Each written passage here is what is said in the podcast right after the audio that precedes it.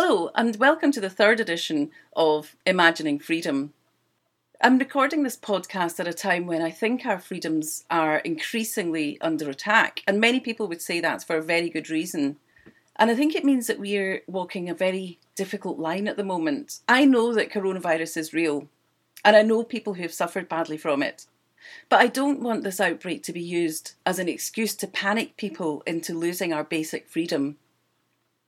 Yesterday, I was standing in a queue for food and I saw a couple of police in uniform wearing high vis jackets standing across the road. It seemed odd to see police just standing on a street in a low crime area that's normally full of shoppers.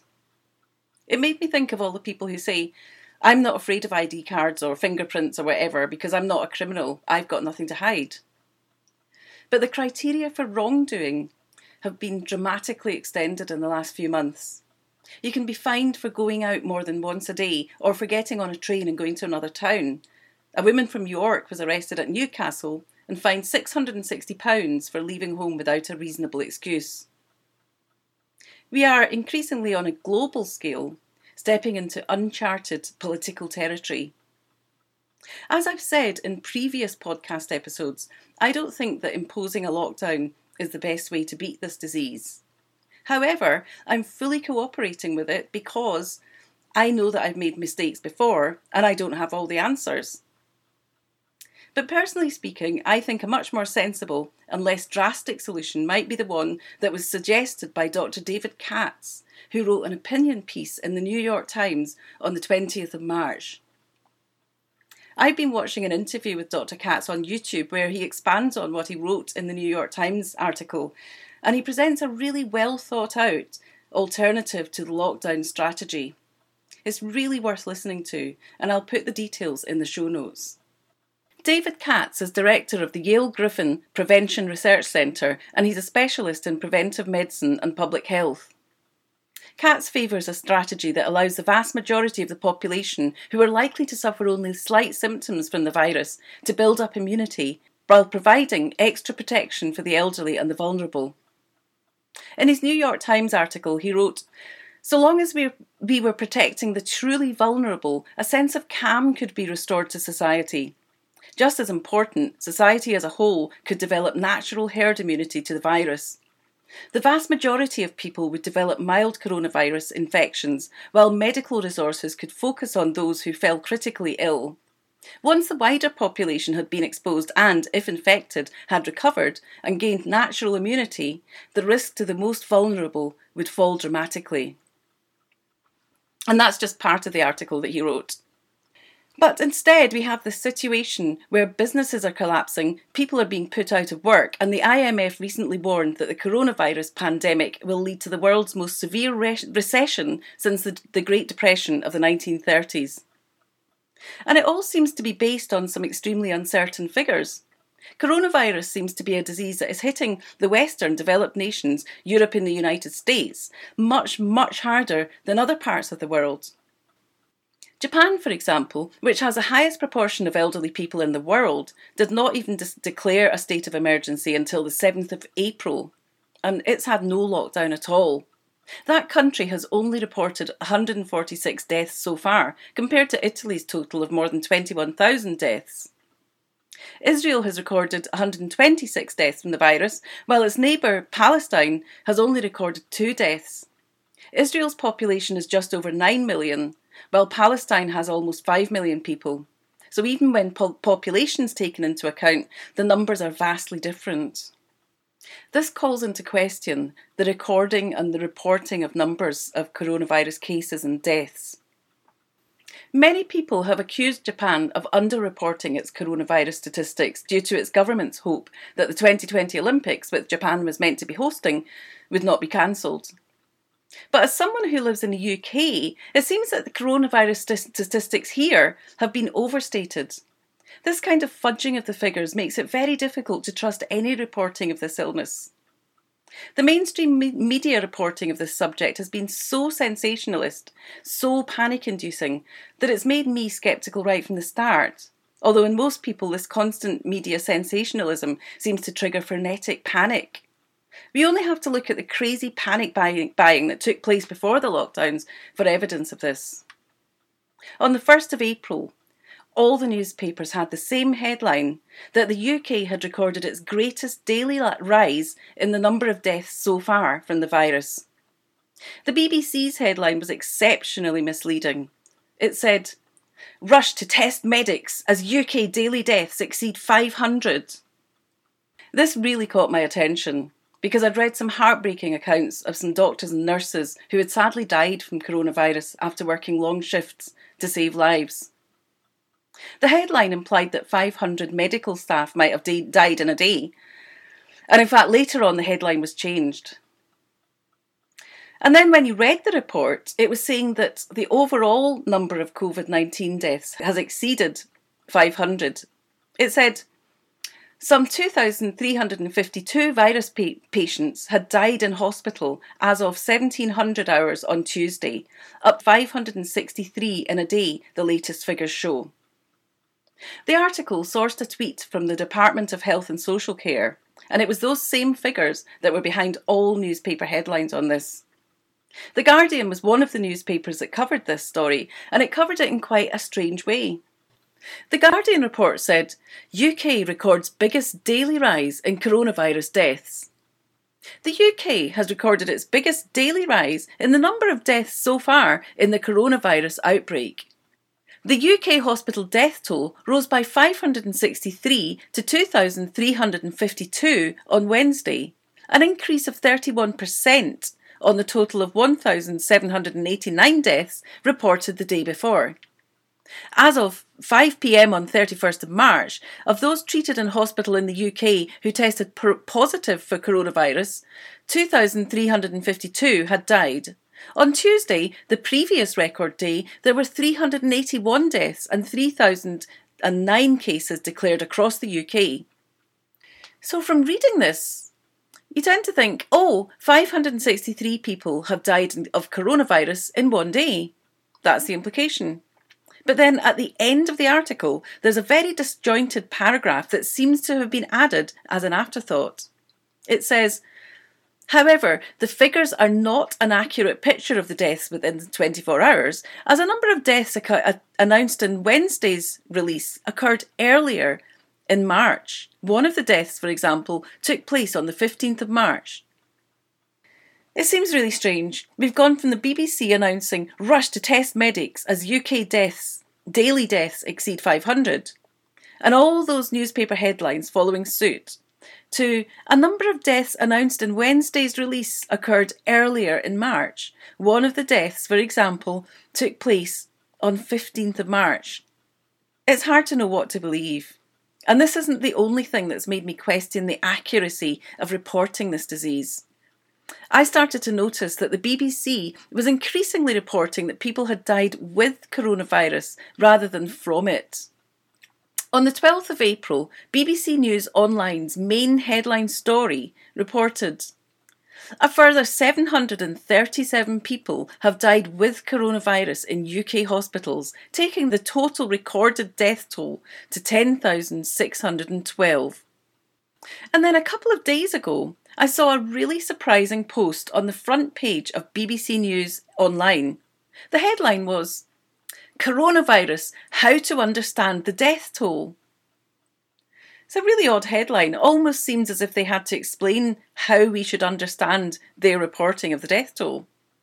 And another surprising thing about this post is that the date on it was the 1st of April, which was almost two weeks before it appeared on the front page of the BBC News online website.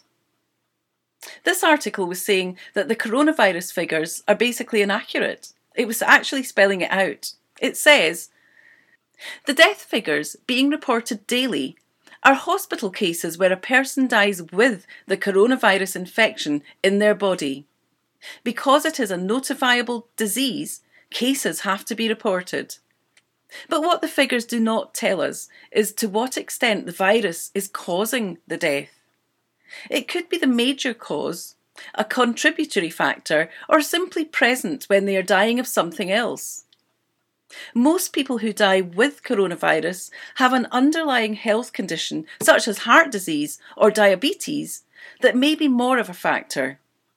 For example, an 18 year old in Coventry tested positive for coronavirus the day before he died and was reported as its youngest victim at the time. But the hospital subsequently re- released a statement saying his death had been due to, to a separate, significant health condition and not connected to the virus. There are, however, other cases, including health workers and a 13 year old boy from London who died with no known health conditions. The Office for National Statistics is now trying to determine the proportion of those deaths that are caused specifically by coronavirus. To me, that says it all. The way these statistics are recorded and reported must be a huge factor in the enormous discrepancy between the number of reported cases in Europe and the numbers in Asia and the rest of the world. We're constantly told that we should only trust authoritative government sources, but how can we trust them when they are being fudged in this way and exaggerated in the news headlines? And why does the government feel the need to inflate these figures? This is really important because already we've had an unprecedented lockdown situation. The word lockdown originated from prison use. And we've had government legislation in the form of the emergency coronavirus bill, which was accelerated through Parliament unopposed by the so called political opposition, and which removes some of the most important checks and balances that we have in the UK, such as the number of doctors required to approve someone for sectioning under the Mental Health Act or relaxing the requirements for registering a death. You only need one coroner to sign a death certificate now instead of two. In my first podcast, I described how I had written to my MP objecting to several aspects of the bill and to the way it was being speeded through Parliament without scrutiny to be in place for two years. I wasn't the only one who wrote to my MP, and the upshot was that an amendment was brought in to ensure that the bill would be reviewed in six months' time. I think this shows that ordinary people can make a difference in these matters, and in some respects, we get the government that we deserve. Most of us look at some remote politician and expect them to sort everything out for us. I think we need to take more responsibility for our own lives, and I don't just mean going to work and looking after our families. If most of us were to start looking more closely at where our food comes from, where the things we buy come from, and even where our tax money goes, we might actually find it an empowering exercise. I remember listening to an interview on the radio with a member of a rock group a few years ago. He was describing how, when they were at the height of their fame in the 1970s, they were jetting around the world playing gigs and living the rock and roll lifestyle. And eventually they had an interview with their accountant. The accountant said, I never get to see you guys these days. You're all over the place. There's so many bills that need to be paid. Why don't you sign these blank cheques and I'll see that your bills get paid? Then you can just go off and enjoy yourselves. And that's what they did.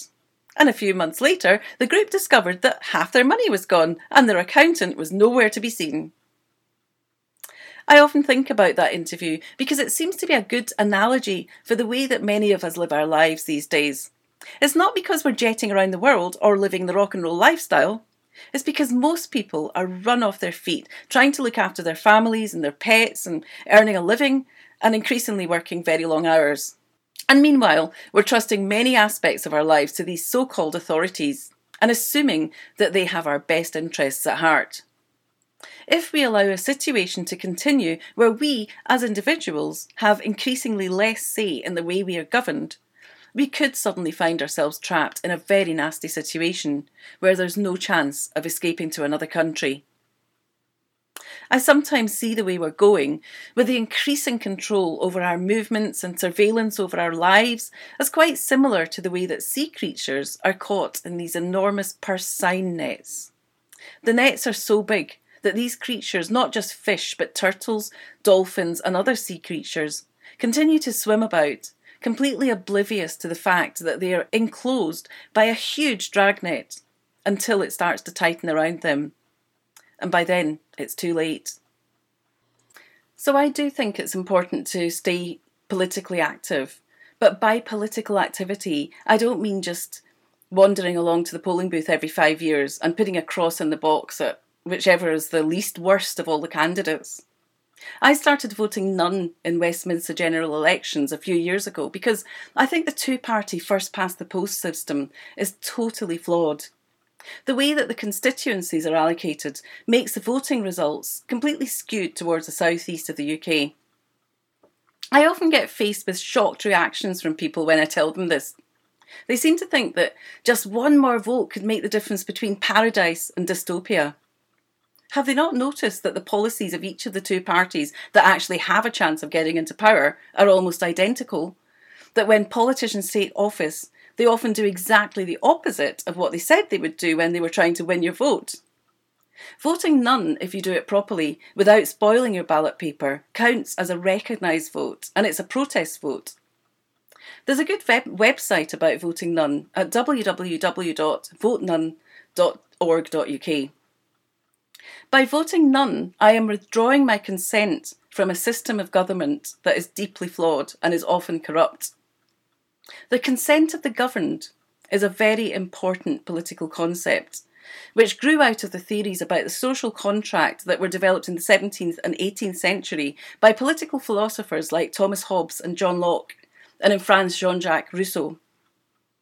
The social contract was enshrined in the United States Declaration of Independence, and it's something I've been thinking about quite a bit in the past few years because democracy has become such a farce. But I've never been sure whether the social contract in reality had any clout. The coronavirus crisis is showing me just how important the social contract or consent of the governed actually is. I'm starting to see it in action, and I'm realising that even dictators like Hitler paid attention to it, at least indirectly. In a way, it's an example of how powerful we as individuals really are, but it's up to us how we use that power. If you're in power and you want the consent of the governed to work in your favour, one thing is really important you have to get control of people's minds, and that is the key. Lockdowns like the ones we're currently seeing could not work if people didn't cooperate with them. People are cooperating, and the main reason they're cooperating is because they are trusting what the mainstream media and the government says. The reason for the crazy level of censorship we've been seeing, as I described in my last podcast, is because the authorities are very aware of the importance of controlling people's minds. Because without controlling the narrative, they won't get that cooperation that allows millions of people to consent to their daily lives being brought to a standstill. Anyone who dares to voice an alternative strategy for dealing with this disease outbreak is likely to get shouted down, at least from some sections of the population, no matter how well informed and well thought out their ideas are. And this is because of the levels of hysteria that have been built up by the mainstream media. Amid all this hysteria, it's easy for sane, informed voices like those of David Katz to become lost or ignored, or even worse, twisted and misinterpreted. I really recommend watching the YouTube interview with Dr. David Katz to the end. Details are in the show notes. Or if you're busy, just play the last five minutes, where he answers a tough and complex question in a very interesting way. But I don't want to push my view down your throats. There are so many different people giving different opinions and ideas about this crisis. And I just feel that a very narrow selection of people are being listened to and are leading the agenda. If you've enjoyed listening to my podcast, please subscribe so that you don't miss future episodes. If you want to make a comment or download a transcript or view the show notes, go to imaginingfreedom.co.uk. Thanks for listening.